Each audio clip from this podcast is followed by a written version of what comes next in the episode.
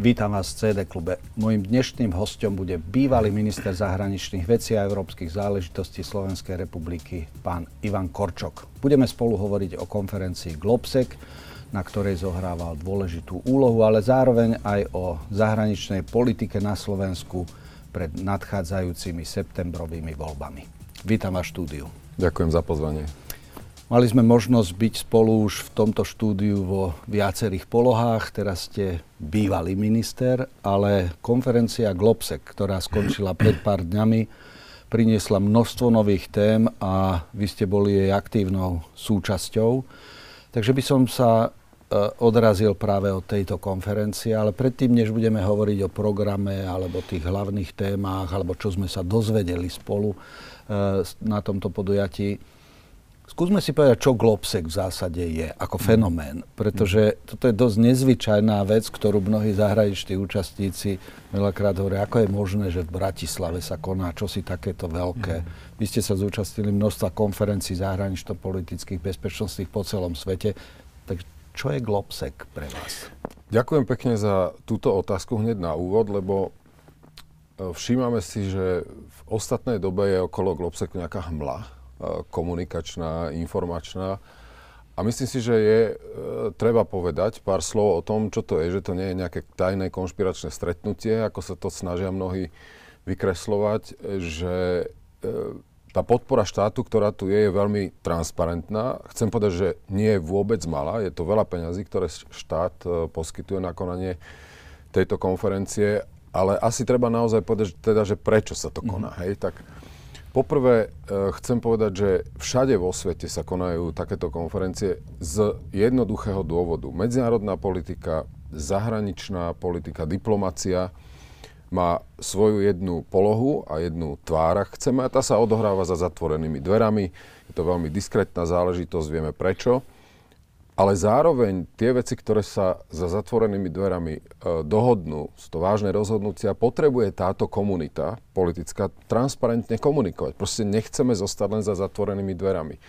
A toto je dôvod, prečo po svete existujú obdobné fóra, doslova po celom e, svete a väčšina z nich má podporu tamojších vlád. Mm-hmm. Takto to je v Halifaxe v Kanade, takto to je proste v Bruselské fórum, takto to je v Indii, kde som sa nedávno mm-hmm. zúčastnil v Singapúre a tak ďalej po svete. No a toto robí Globsec na Slovensku v strednej Európe a myslím si, že to je dobrá vec pre Slovensko, lebo jednoducho sa na tie, za tieto tri dní sa púta pozornosť uh, na Slovensko, dá sa povedať, z celého sveta a v závere to podopriem aj určitými mm-hmm. číslami, aby to nebolo len v takéto Jasne. všeobecnej uh, podobe. A zároveň je to ale veľká pridaná hodnota pre aktérov medzinárodnej politiky, lebo oni môžu naozaj oslovovať širokú verejnosť a aj tohto roku budeme sa si mm-hmm. o tom rozprávať, tam zaznelo veľa, veľa proste zaujímavých a dôležitých vecí. Mm-hmm. No a teraz na tých číslach, to mm-hmm. podopriem, tohto ročný Globsec, tak každý, kto to sledoval, tak videl, že tam bolo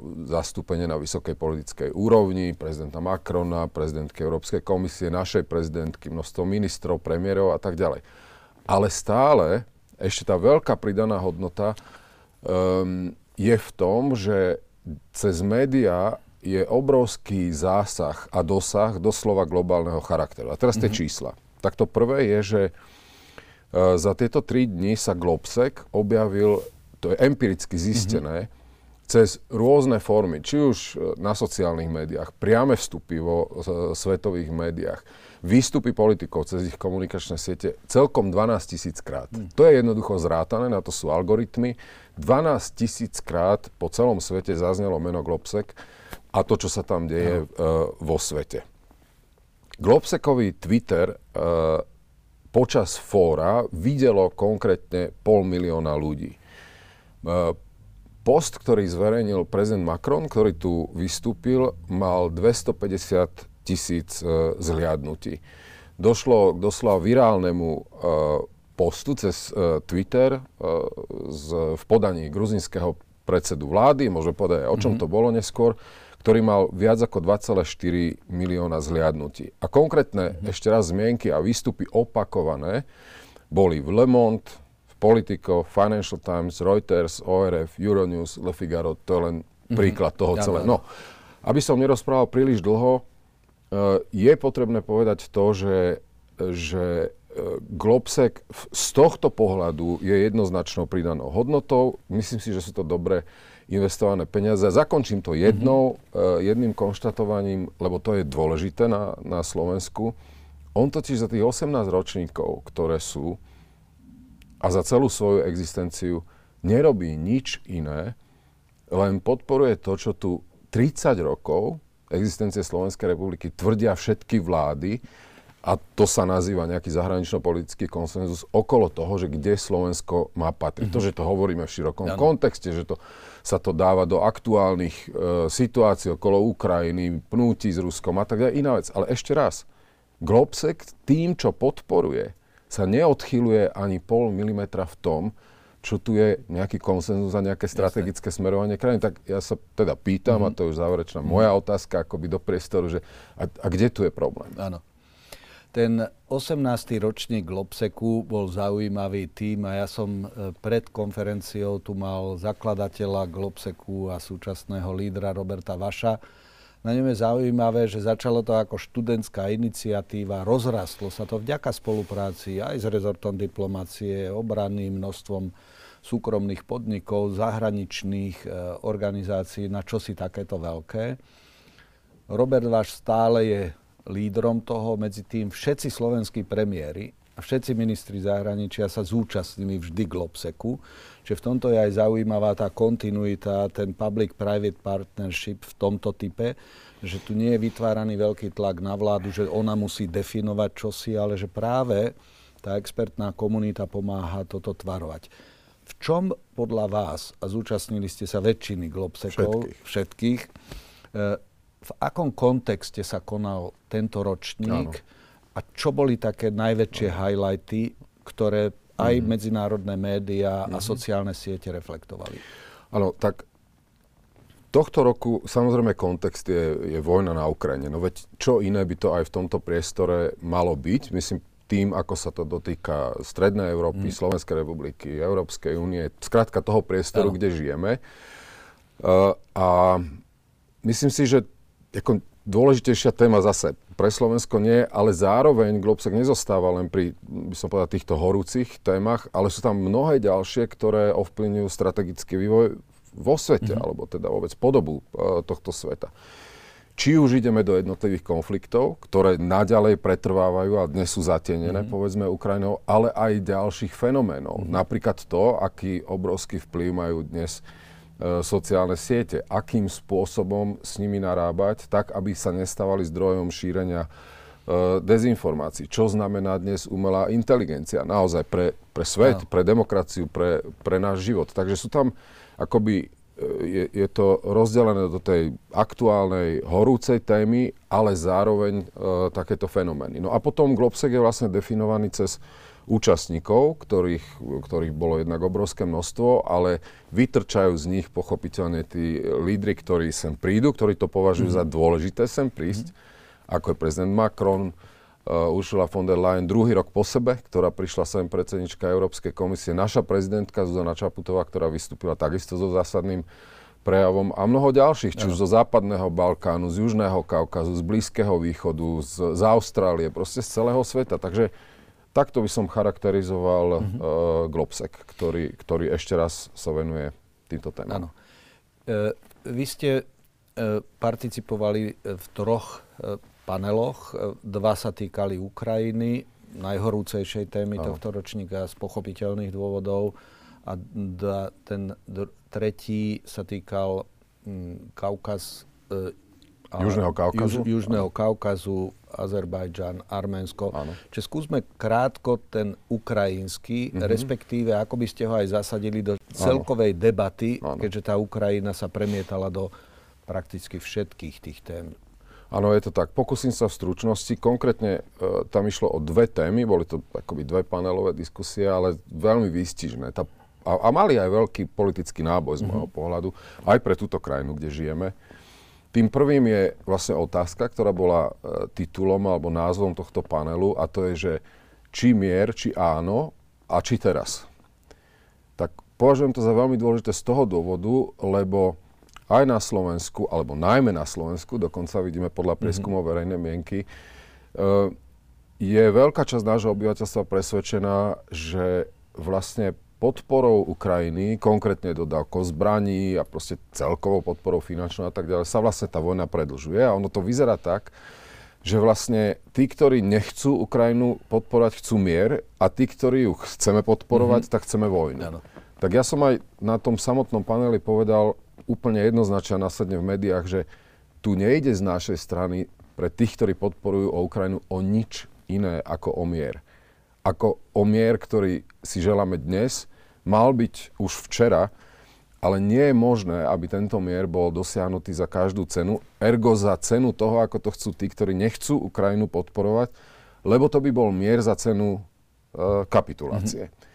Toto považujem za veľmi dôležitú tému a mimochodom akoby unisono konsenzus v celom demokratickom svete, že pokiaľ Ukrajinci samotní, čo je evidentné, sú pripravení e, klásť životy e, za svoju vlast, sú pripravení ju brániť, tak by bolo veľmi, veľmi, nie že nepoctivé, bolo by, bolo by jednoducho veľmi zlé, bolo by to nespravodlivosť, ak by sme sa my jednoducho mhm. vzdali podpory, podpory uh, Ukrajincov. Ale tá základná téza je, že celý svet demokratický, ktorý Ukrajinu podporuje, je za mier. Mm-hmm. Nesmieme si nechať, nechať uh, naozaj vtlačiť akoby tú nálepku tých, ktorí sú nejakými podporovateľmi mm-hmm. vojny. Čiže opakujem to. Teraz, tak ako som to povedal vtedy, mm-hmm. mier áno, ale nemôže byť za každú cenu, lebo videli sme to aj v roku 2014, veď to bol aký, akási podoba mieru. O Ukrajine sa nerozprávalo, ano. prišla o svoje územia za 8 rokov, tu máme, tu mm-hmm. máme veľmi, veľmi vážnu uh, vojnu. Tak toto je ano. akoby prvá vec. Mm-hmm. A druhá, ktorá s tým súvisí, na jednej strane je naozaj západný svet, ale teda demokratický svet, lebo pod západným svetom myslíme aj také krajiny ako je Austrália, ako je Japonsko, Japonsko. ďalší, mm. hej, čiže to je slobodný svet zjednotený. Mm. Ale nie celkom sa nám darí na globálnej scéne získať pre náš, náš postoj k Ukrajine, pre obrovský dopad, ktorý Ukrajina má na celé globálne usporiadanie ďalších dôležitých e, aktérov. No a toto bol vlastne druhý panel, kde sme sa rozprávali o tom, prečo je to tak, prečo, prečo konflikt na Ukrajine vidia iným spôsobom, respektíve zachovajú minimálne neutrálny postoj tak obrovský a významný aktéry, mm. napríklad ako je India, ano. ako je Brazília, ako je Južná Afrika.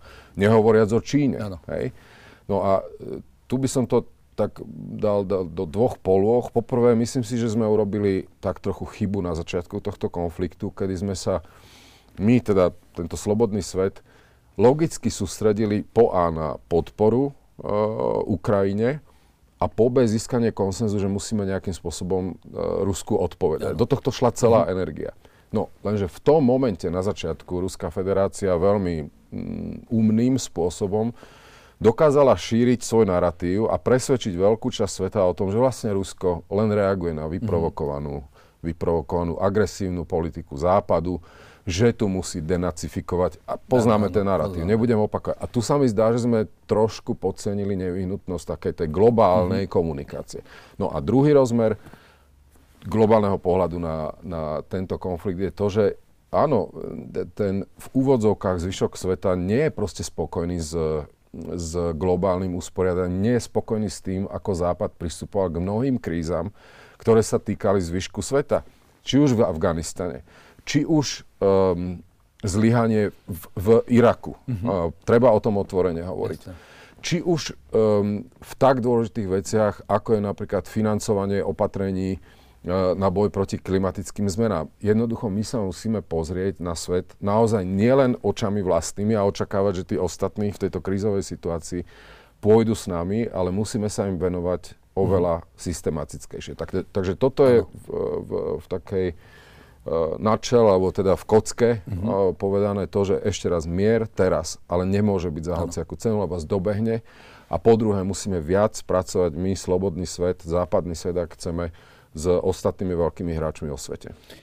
E, v rámci bývalého sovietského zväzu je e, viacero takých horúcich e, punktov, Áno. niektoré sa nazývajú zmrazené konflikty. Jedným z nich je Náhorný Karabach a okolo toho Arménsko s Azerbajdžanom dlhodobo súperia, sporia sa, veľa krvi vytieklo.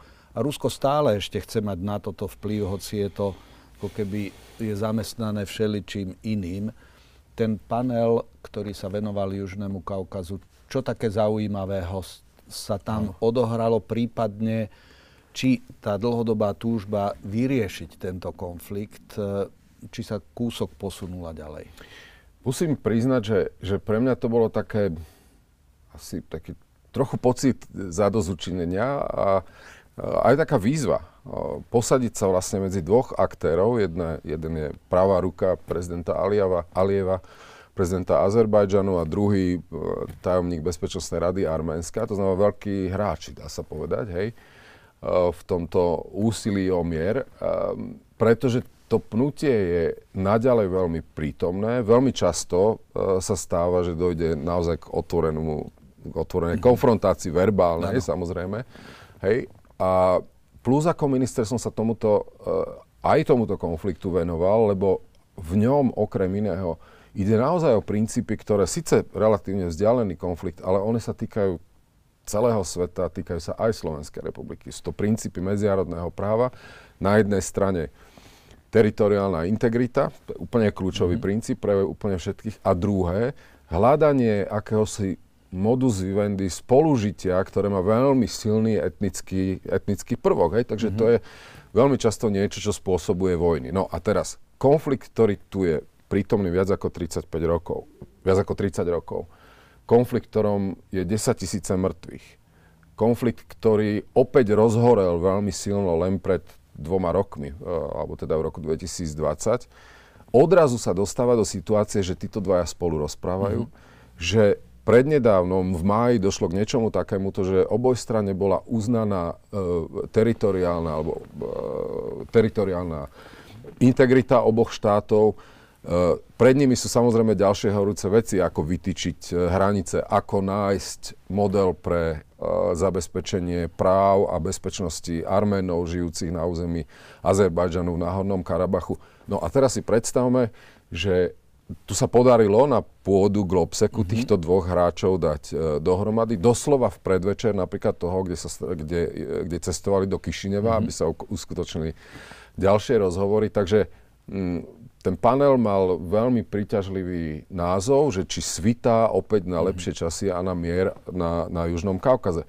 Lebo, a tým by som to uzavrel, aj toto je susedstvo. Aj tu veľmi, veľmi záleží na tom, že či na Južnom Kaukaze uh, proste bude mier, alebo naďalej to bude príklad toho, že medzinárodné spoločenstvo nie je schopné pomôcť riešeniu konfliktov a nie je, nie je schopné tak pritlačiť na aktérov, aby, aby neboli zabíjani nevinní. A toto nám nemôže byť, nemôže byť celkom jedno. Určite by sme mohli najrôznejšie iné témy, lebo aj kosovský premiér bol a teraz áno, je tam. Skrátka, počas Globseku bolo zaujímavé sledovať, ako sem prišli lídry, v ktorých krajinách e, prebiehajú vážne konflikty áno. alebo hľadania, vyvažovania. E, no ale najviac pozornosti venoval, a s tým by som končil, Globsek a rád sa presunul na domácu predvolebnú scénu. E, pútal nepochybne e, francúzsky prezident Emmanuel Macron, ktorý sem prišiel a mal zásadný prejav, bol pripravený odpovedať na otázky, stať sa súčasťou, a že to bolo už takmer ku koncu konferencie. Ako hodnotíte jeho vystúpenie, čo sa týka obsahu, mm-hmm. ale zároveň aj štýlu? Áno. Tak začnem tým štýlom. Mm-hmm. Uh, typický Macron, dokonca by som to možno nazval aj Macronovský uh, štýl, ktorý, ktorý sa vyznačuje francúzsky prezident v tom, že dnes už v podstate na tej európskej, európskej scéne, nazvime to tak, je, je málo politikov, ktorí, mm, ktorí budia pozornosť, ktorí hovoria veci, ktoré idú za rámec, by som povedal, všeobecných uistení, ktorý sa vyznačuje tým, že vidieť v ňom veľkú chuť robiť politiku. Nie len administrovať ano. veci a byť uh, ich komentátorom. No a vôbec sa neštíti ani kontroverzie. Veď to si pamätáme mm-hmm. niekoľko vyjadrení prezidenta Macrona z minulosti, ktoré vyvolali veľkú kontroverziu. Mne je v tomto sympatický, pretože si myslím, že naozaj potrebujeme lídrov, ktorí budú sem tam akoby rezať do živého a nielen opakovať ešte raz tie veci, ktoré, ktoré sú zjavné mm-hmm. a, a, a byť akými si štatistami. Mm-hmm. No ale za to nedávam bodku, ale čiarku. Je mnoho vecí, kde ja nezdielam názor uh, Francúzska a francúzského prezidenta, uh, ale ešte raz v otázke štýlu, v otázke schopnosti mm, tak povedať, narušiť tie pokojné vody a trošku ich rozčeriť, je v tomto prezident Macron dneska, dnes na európskej scéne výnimočným politikom. Myslím si, že tomu nezostal nič dlžný ani tu v Bratislave mm-hmm. a mhm. veľmi rýchle, uh, poviem v troch, štyroch bodoch. Poprvé povedal, čo je veľmi dôležité dnes, že Ukrajina um, nemôže zostať na najbližšom samite NATO vo Vilniuse alebo odísť s prázdnymi rukami, pretože Ukrajina dnes bojuje a bráni aj nás. Mm-hmm. Ešte raz, je to, je to téza, ktorá už pre niekoho je floskula, ale to je, to je jednoducho tak. No a on bol aj veľmi konkrétny v tomto ohľade. Podľa môjho názoru svet naozaj počúval, čo povedal francúzsky prezident. Povedal, že jednoducho garancie typu, ktoré dostala Ukrajina v 1994 vo forme budapešťanského memoranda, pod ktoré sa podpísalo Rusko, ale mm-hmm. tak toho roztrhalo, mm-hmm. nestačia proste Ukrajina musí dostať viac. Tak myslím, že v Bratislave zaznela z tohto pohľadu veľmi silná myšlienka, e, ktorá bude na stole až do júlového, júlového samitu. Zase ne, nezostal dlžný nič ani také sebareflexii, kedy povedal, že bolo chybou to, čo zaznelo z Francúzska za prezidenta Širaka mm-hmm. v období, teda keď, e, keď, e, keď došlo k vojne v Iraku, kedy, pripomeňme si, francúzsky prezident povedal na Margo Strednej Európy, že prepásli ste dobrú príležitosť mlčať. No a dnes v Bratislave to zobral vlastne prezident späť. Povedal dôležitú vec o Západnom Balkáne. Povedal, že treba integrovať Západný Balkán čo najskôr. Bol kritický voči tomu, ako k tomu pristupujeme a hovoril, že to musí byť proces, ktorý je politický, ktorý proste tým krajinám uh, už nebude len opakovať nejakú perspektívu, ale ak robia progres, tak musia mať aj nejaký výsledok v podobe toho, že budú bližšie. Ja s tým nie celkom súhlasím. V tom, že mali by sme dodať e, výzvu smerom na západný Balkán, a ono sa to v zákulisí mm-hmm. Globseku dialo, že oni sa naozaj musia rozhodnúť sami. Oni nemôžu, ne, ne, nemôžu tam, nemôže tam dochádzať k takým veciam, ako je dnes medzi Kosovom a Srbskom. Mm-hmm Nemôžeme vidieť ten regres a stagnáciu v Bosne a Hercegovine. Nemôžeme vidieť taký vývoj, aký je v, v Čiernej hore. A môžeme pokračovať, ak, ak sa chcú naozaj približiť. My toto, tú, tú stabilitu, uh, upevnenie, poviem to tak, demokratických princípov, my to za nich neurobíme. Tam sa, tam sa investujú obrovské zdroje, naše zdroje, na to, aby sme týmto spoločnosťam pomohli. Oni signalizujú svoju frustráciu z toho, že už dávno nie sú v Európskej únii. Ale ja nesúhlasím, že by neprispievali k tejto frustrácii aj oni sami. Mm-hmm. Chcem to povedať celkom otvorene, uh, aj z toho pohľadu, že Slovensko je, bolo a zostáva veľkým advokátom Západného Balkánu. Ale veľa, veľa vecí majú v rukách mm-hmm. sami predstavitelia Západného mm-hmm. Balkánu. Myslím si, že ten zdvihnutý prst aj smerom k ním pri našej podpore je absolútne na mieste. Počas konferencie sa vás určite ľudia pýtali aj na vývoj na Slovensku, pretože za posledný rok e, máme tretieho ministra zahraničných vecí, čo je dosť e, zvláštna situácia, čiže po vás bol chvíľu Rastislav Káčer a teraz bol na konferencii a vystupoval ano. Miroslav Lachovský. Toto sa nedá skryť, že čo ano. si tu nefunguje ako má. A za druhé, Globsek trendy, ktoré boli zverejnené, ukazujú, že verejnosť vníma úplne iným spôsobom to, čo sa deje vo vojnovom konflikte a agresii Ruska na Ukrajine, ako zvyšok tých krajín, u ktorých boli. Čiže keď sa vás pýtali, čo sa to na Slovensku deje v domácej a medzinárodnej politike alebo zahraničnej politike, ako ste odpovedali? Musím popravde povedať, že um, je to predmetom záujmu, ale oveľa viac zo, zo, zo strany médií. Uh, menej to je téma, povedzme, pre, pre politických predstaviteľov iných štá, štátov, lebo oni sa pozerajú jednoducho na nás tak, že no, tak niečo s tým robte.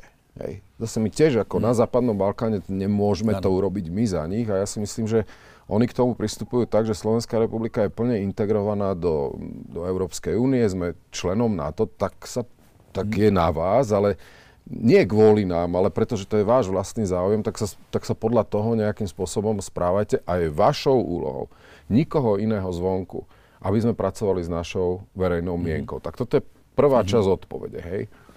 A to, že tu máme tretieho ministra, ja to nebagatelizujem, mm-hmm. lebo tá, tá nestabilita domáca je veľmi vážna vec, mm-hmm. pochopiteľne, ktorá mimochodom aj ovplyvní výsledok volieb. No, ale my sme tu mali, tuším, za 5 mesiacov troch britských premiérov, mm-hmm. takže toto sa v demokraciách deje. Podstatné je, aký bude výsledok vo voľbách. No a druhá polovica tejto mince je to, že mm, ja vidím hlavné dôvody v tom, aký je stav verejnej mienky a vnímanie tohto konfliktu, ktorý má, nie, pardon, nie konfliktu, agresie mm-hmm. Ruska voči Ukrajine, ano. obrovský dopad v tom, že je to výsledkom bezbrehého po- populizmu, ktorého sme, na svet, e, ktorého sme svedkami na Slovensku zo strany časti opozície, extrémistov a skrátka celého toho tábora, ktorý populisticky využíva túto hroznú tragédiu a zároveň emóciu bežného človeka, ktorý, ktorému ja plne rozumiem, no, že má jednoducho strach. Je absolútne nezodpovedné zároveň a tam ja vidím hlavný dôvod, že sa tu s miestom Slovenska v medzinárodných vzťahoch, v Európskej únii, v NATO, e, politikárči.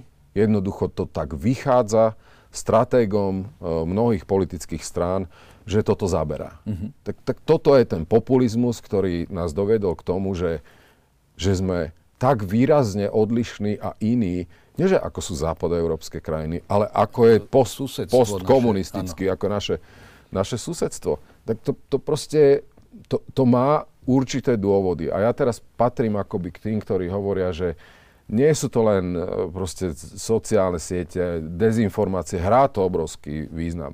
Ale ale a s nimi my nemôžeme uspieť akoby tak, že budeme mať nejaké sofistikované kampane, ktoré, ktoré zvládnu to, že na, na sieťach šíri hoci kto, hoci čo. Uh-huh. Ale to, čo sme povinní urobiť, je postaviť sa populistom. Uh-huh. A tí sú dneska veľmi zruční v komunikácii, tí sa s tým zabávajú. Ešte raz videli sme, ako si to vyskúšali pri obranej zmluve. Ja si ano. myslím, že to bol veľký test, ktorý im, ktorí si vyhodnotili, že im vyšlo, ale hlboko sa mília mm. jednoducho. A mám pocit, že dneska cúvame z tých pozícií, aby sme vysvetľovali dôsledky, aby nás ľudia, aby nás ľudia počúvali. Sme pred voľbami. Do akej miery zahraničná politika a témy, ktoré ste už aj teraz hmm. spomenuli, sa premietnú jednak do toho predvolebného zápolenia, ale zároveň do akej miery majú šancu mm. ovplyvniť výsledok volieb? Tak oni, oni sú už tu, uh, sú prítomné. Teraz je len otázka, že či tá intenzita, s ktorou sa uh, bude pracovať, mm-hmm. s tým, že kde Slovensko patrí, ako budeme teraz no. počúvať, že, že proste um, tu máme, musíme mať viac ako to hovoria, suverénne postoje a postaviť sa Bruselu a postaviť sa v Európskej únii a postaviť sa a Washingtonu. Vektory, a štyri vektory. A proste tieto, tieto, tieto floskuly, tieto, um, tieto slogany a heslá, ktorými sa mobilizuje, tak ja mám pocit, že toto asi ešte príde. Mm-hmm. Uh, príde samozrejme do hry. A ide teraz skôr o to, aby druhá strana, ktorá je presvedčená, že slobodné rozhodnutie občanov ktoré bolo pred vyše 30 rokmi, že Slovensko niekde chce patriť, lebo to dáva lepšiu perspektívu, že bude úspešnejšia v tom, že dokáže občanovi vysvetliť, že bolo by proti jeho vlastným záujmom dať hlas tým, ktorí Slovensko chcú vidieť niekde inde, ako sa o tom rozhodlo v 89. Mm. A ako nám ukázal ostatný vývoj, že Slovensko sa nesmierne s touto zahraničnou politickou orientáciou, s výstavbou spoločnosti v duchu proste nejakej liberálnej demokracie posunulo. O, o toto pôjde. Neviem, či môžem, ale ja by som len apel, apeloval na to, aby sme sa nevzdali v, v zmysle toho, že tieto názory proste treba konfrontovať, netreba od nich utekať. Ja si naozaj nemyslím, že, uh, že témou týchto volieb má byť akoby len to, že, že v úvodzovkách len, že, mm. že zabrániť chaosu a proste poraziť e, Roberta Fica a tak ďalej, lebo tu ide o podobu tejto krajiny. A s ňou mimoriadne a priamo súvisí aj to, že kde Slovensko, mm. kde Slovensko bude patriť. Kladiem si otázku, prečo my máme byť natoľko iní, ako sú Poliaci, Česi a Maďari. To, to, to, je, to je teraz vlastne tak, že pre dobro občanov my máme byť, my máme my máme byť iný, ako je zvyšných 26 alebo 25 mm-hmm. členských štátov Európskej únie. Ja, ja nepočujem žiadny empirický argument, ktorý by toto nejakým spôsobom vedel, vedel podložiť. Veď my stále máme, máme, máme obrovské rezervy v kvalite života, v spravovaní tejto spoločnosti. Ako máme dobiehať mm-hmm. a to s kým sa máme merať?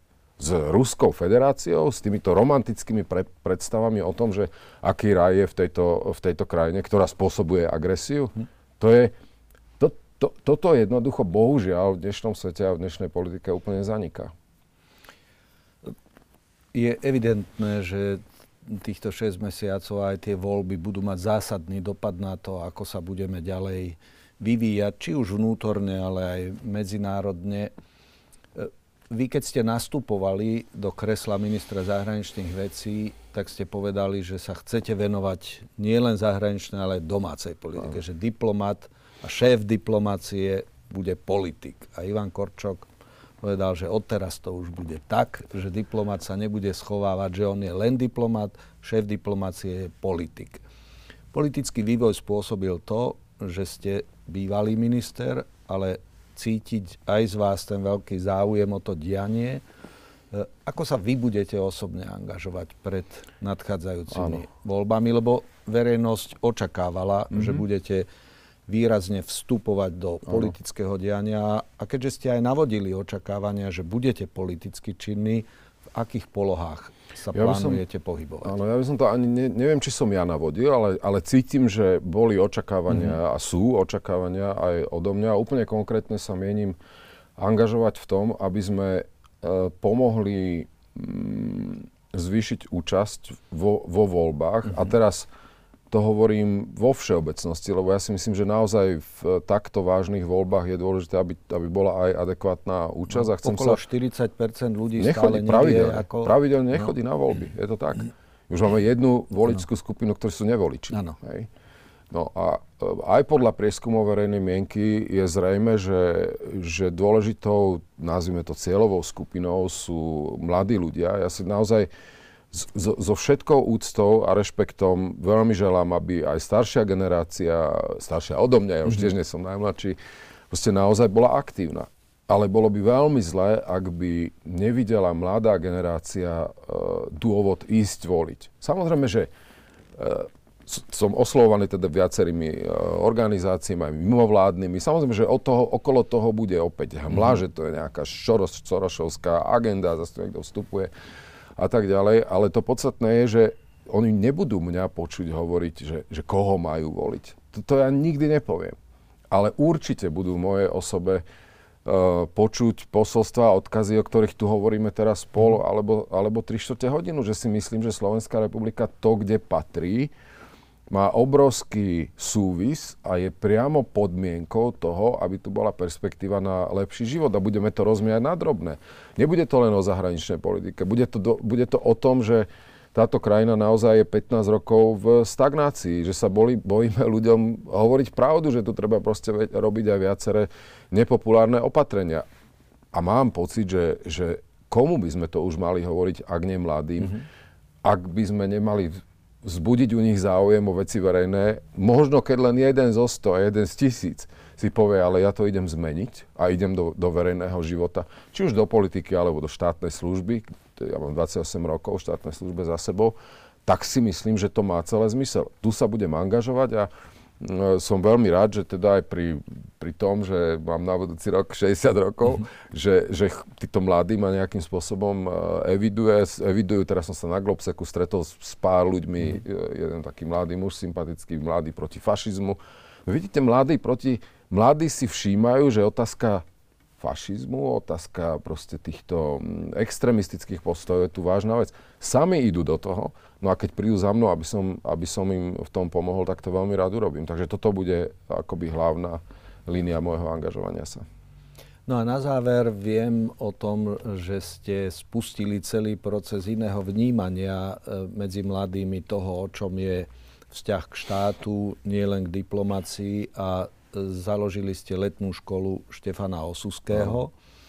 ktorá tento rok bude už mať tretí, tretí ročník. Áno, áno, Čiže keď to už dožilo tri, tak už z toho evidentne má to šancu byť, e, mať to tradíciu, že to nebolo len úsilie ministra Korčoka, ale že to môže pretrvať. E, prečo a čím Štefan Osuský vás oslovuje, inšpiruje a prečo sa snažíte ten svet, ktorý on reprezentuje, e, prinášať aj pre mladých ľudí Áno. a mobilizovať alebo ich e, alebo ich priťahovať Áno. pre hodnoty, ktoré reprezentuje on a evidentne aj vy, keďže ste si ho vy, vybrali tak trochu za patrona alebo spojenca Áno.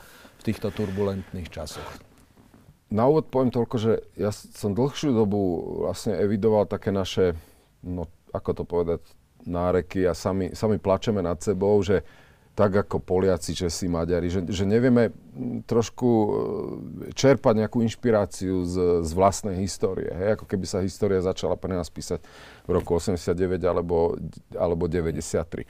No a pochopiteľne, že mňa zaujímal m, najmä teda svet diplomacie a faktom je, že okrem v dobrom, to teraz poviem, ikony Eh, ikony slovenskej diplomacie a proste slovenskej politiky spred prvej svetovej vojny z medzivojnového obdobia čiastočne Milana Rastislava Štefanika, ktorého najväčší Slovak vyhlásený, ktorého pozná pravdepodobne každý, tak mne sa zdalo, že by sme nemali tam ustrnúť, hej, mm-hmm. no a uchopiť eventuálne ďalšie mená, napriek tomu, že som si istý, že tak veľký človek, ktorý, akým bol Štefan Osusky, ktorý urobil tak strašne veľa, pre vznik Československa v medzivojnovom e, období, tak úspešný človek, ktorý sa presadil v medzinárodnej politike, ktorý bol rešpektovaný Britmi, Francúzmi, Američanmi a ďalšími, no tak jeho nepozná, ja to teraz tu poviem, mm-hmm. myslím si, že ho nepozná 99,9% mm-hmm. slovenskej, uh, slovenskej verejnosti. Ak s tým niečo chceme robiť, no tak niekde treba začať, aj keď malým krokom. Tak za tým to je idea tejto, tejto školy a Štefano Susky ešte raz preto, No lebo to je, to je pre mňa hlavne akoby prototyp a inšpirácia moderného vlastenca. Tak ako sme si nehali vtlačiť nálepku nejakých že vojnových štváčov na Ukrajine, lebo ich podporujeme, takisto si zobrali, zobrali extrémne časti slovenskej politiky, e, sprivatizovali tému vlastenectva, ako by sa vlastenectvo meralo len takým nejakým rustikálno-folklórnym spôsobom, ako keby sme sa nemohli pozrieť na moderných ľudí spred 100 rokov, ktorí vtedy boli úspešní, ktorí zaujali zvyšok sveta a presadili obrovský, obrovské záujmy Slovákov, ako bol vznik Československa, nie tým, že by dávali do popredia svoju výnimočnosť z hľadiska príslušnosti, svoju ak chcete kultúrnu odlišnosť, nie. Oni sa, oni sa presadili proste v, v francúzskej aristokracii na, u, u Britov a u mnohých ďalších proste tým, že boli nesmierne schopní, že boli nesmierne vzdelaní, mm. že to boli ľudia, ktorí mali určitý moderný strich na tú, e, na tú dobu. No a o týchto ľuďoch nevie na Slovensku nikto nič. No tak my naozaj skoro na kolene každý rok 20 ľuďom dávame priestor, poprvé sa vôbec pozrieť, že aha, tak kto to je. A to sú ďalšie mená, Krno, Slávik, Palíc, Hoďa, ja neviem kto všetko. A takto trošku akoby ísť aj k našim, mm-hmm. k našim koreňom. Takže Štefan Osusky je pre mňa veľkou inšpiráciou moderného vlastenca. A úplne posledná otázka. Ste iniciovali kultúrnu diplomáciu a akcelerovať, že ju treba kultúra počas vášho ministrovania zohrávala veľmi dôležitú úlohu. Dokonca ste pomenili vizualizáciu pracovísk, Paluďajovho paláca a podobne. E, ako vnímate teraz, keď máte trochu viacej času ako minister, dianie kultúry alebo ľudí hmm. zo sveta kultúry, hmm. aby v tomto nasmerovaní pri tvorbe moderného vlastenectva hmm. prispievali a ako a čo by aj slovenská no. diplomácia mala robiť, ale aj v tomto čase, kedy premyšľame, kadiaľ by sa Slovensko malo uberať? No, ak mi niečo veľmi chýba, tak toto. Mm-hmm. Okrem iného teda, hej, samozrejme tým, že medzinárodná politika, diplomácia je fascinujúca vec, mm-hmm. ktorá mi ktorá mi zistujem, dnes, dnes si uvedomujem, že čo to je za, za, za úžasný priestor, keď človek má trošku odstup aj mimo. Ale ku, ku kultúrnemu rozmeru veľmi to zjednoduším, možno aj pritiahnem za vlasy, ale nie lepších veľvyslancov a nie lepšej matérie, ktorá reprezentuje Slovensko ako kultúra. To teraz hovorím dokonca akoby aj, aj, aj proti sebe samému, ale myslím si, že e, predstavitelia e, kultúry, umelci, e, ktorí uspejú v zahraničí, ktorí oslovia publikum, oni sú v podstate v tom šírení posolstva o tom, kto sme, úspešnejší ako my diplomati. Mm. Pretože nie je absolútne sporu, že ak ste úspešný umelec, ktorý sa presadí napríklad na tomto veľmi konkurenčnom trhu, tak vy zasahujete oveľa širšie publikum ako my diplomati. To proste je tak. E, je to x podujatí, ktoré som mal čest e, organizovať po svete, či v Bruseli, či v Berlíne, alebo v New Yorku, v Carnegie Hall, ale vy ak, ak predáte 500 lístkov v Carnegie Hall na slovenských e, umelcov, tak to je veľký multiplikačný efekt. A teraz poviem ďalšiu vec. No, cez kultúru uh, sa robíme pred svetom krajšie lepšie, ako sme. Lebo jednoducho upútate na seba cez to krásne umenie, veď to je, tak je to v samotnej podstate toho, čo chceme dostať uh, do sveta. Takže preto má zmysel to, to podporovať. Ja teraz uh, nebudem dávať nejaké, nejaké rady ani náreky toho typu, že robíme málo. No tak, tak ako s tou školou, s tými 20 mm. mladými ľuďmi, ktorých, z ktorých bude za 10 rokov 200, a keď piati sa uchytia na Slovensku mm. alebo e, proste pôjdu do slovenskej politiky, to bude úžasné, tak tak môžeme v malom si myslím začať aj s e, kultúrou. Tá odozva z kultúrnej obce je, je veľká, len zase súvisí to aj s tým, ako my vnímame vôbec um, kultúru ako nielenže spoločenský, ale, ale ako politický fenomén, pozitívny politický mm-hmm. fenomén u nás doma. No a myslím si, že nemalo by to byť tak, že, že to, je, to sa robí preto, lebo to sa patrí. Tak mm. ako sa patrí zraz za čas do divadla, obliec si mm. oblek a je to pekné. Nie, kultúra je to čo, to, čo žijeme a taká, aká je, tak v nás, tak je aj podoba našej spoločnosti. No a zdalo sa mi, že to je, že to je nevyužitý, nevyužitý nástroj v uh, diplomácii. Tak sme urobili za, za málo peňazí veľa muziky, lebo ste správne mm pripomenuli. Aj vizuál, to že, to, že máme stálu expozíciu v Paluďajovom paláci so, so, so špičkovým slovenským výtvarným umením, to, že pracujeme po svete, že máme inštitúty mm-hmm. a, tak ďalej. Proste ja som sa snažil dať tomu akoby, že, že politický dôraz. No a našo to odozvie. Jasne. Veľmi pekne ďakujem za tento rozhovor a prajem vám, aby vás v nadchádzajúcich mesiacoch špeciálne bolo čo najviac vidieť a počuť, aby ste boli zdrojom inšpirácie, odvahy a moderného patriotizmu. Ďakujem veľmi pekne za pozvanie a za príležitosť na tento príjemný rozhovor. Ďakujem pekne. Ďakujem.